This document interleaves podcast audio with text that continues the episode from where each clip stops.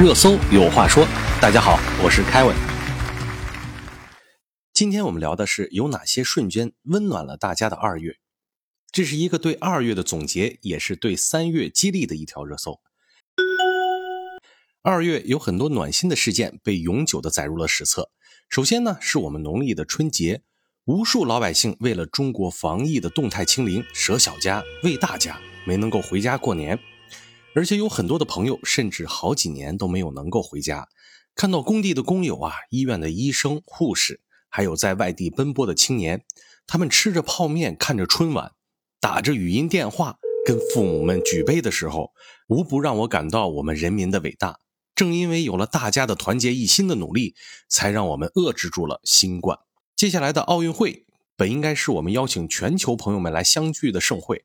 而且我们很早就已经做好了万全的准备，没想到我们被迫需要在闭环内进行比赛，我们也只能通过电视机来传达中国人民的热情了，并且我们证明了我们成功了。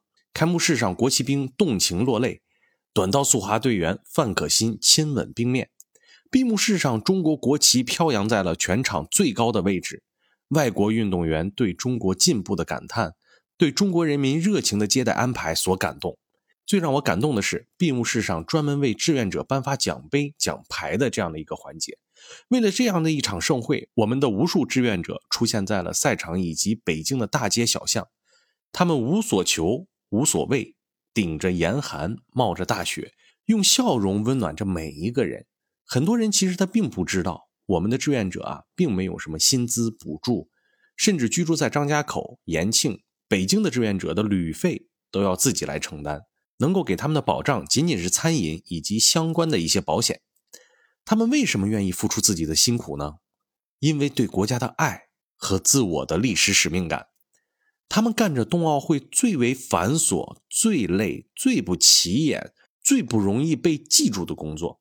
他们把泪水留给了自己，把笑容呢洒向了世界。好，接下来一个呢是云南丽江的高中校长张桂梅的事迹。他感动了无数的人，很多人可能都还不知道他是谁。我想在这里啊，好好的介绍一下这位老师。四十五年的教育工作啊，让他从黑龙江支援边疆来到了云南。他没有一步一步的走向大城市，而是一步步的走向了贫困的山区。经历了丈夫去世、父母双亡、无儿无女的命运的嘲笑啊，张桂梅决定燃烧自己，照亮别人。他拖着两公斤重的子宫肌瘤，来到了条件最差的民族中学，担任了四个毕业班的班主任，同时兼任儿童福利院的院长。除了上课，平时还得一把屎一把尿的照顾幼小的孤儿。张桂梅还筹办了全国第一所全部免费的女子高中。她不是为了让大家能够记住她的丰功伟绩，她为了保护学生的隐私，拒绝向捐助人。公布学生的信息。当学生把她当做妈妈的时候，她却告诉学生，以后啊，就忘了她和女子高中，希望他们不要有负担，更好的去奋斗。张桂梅为了不让贫困的学生家长啊产生其他的想法，让学生掉队，她坚持每一个假期都逐一去学生家里做家访，给大家做工作，保证学生们都能不掉队，都能更好的学习。今年呢，她做了手术。取出了一个四斤重的肿瘤，拖着病痛的身体再次踏上了家访之路。他的事迹感动了很多人，他才是真正的园丁，是真正的蜡烛。中国有很多这样平凡的人，做着伟大的事情，不求功名利禄，只为的对得起这一生。教育事业与环保事业一直都是我呀最为欣赏的事业。教育才是改变民族的根本。多少人因为当年的希望工程，成了现在的栋梁之才，成了国家的支柱。环保事业同样是改变了人类的事业。环保事业为了我们的孩子能够和我们拥有同样的蓝天，不断的努力着。在这里，我代表听友向所有改变人类事业工作的平凡工作者致敬。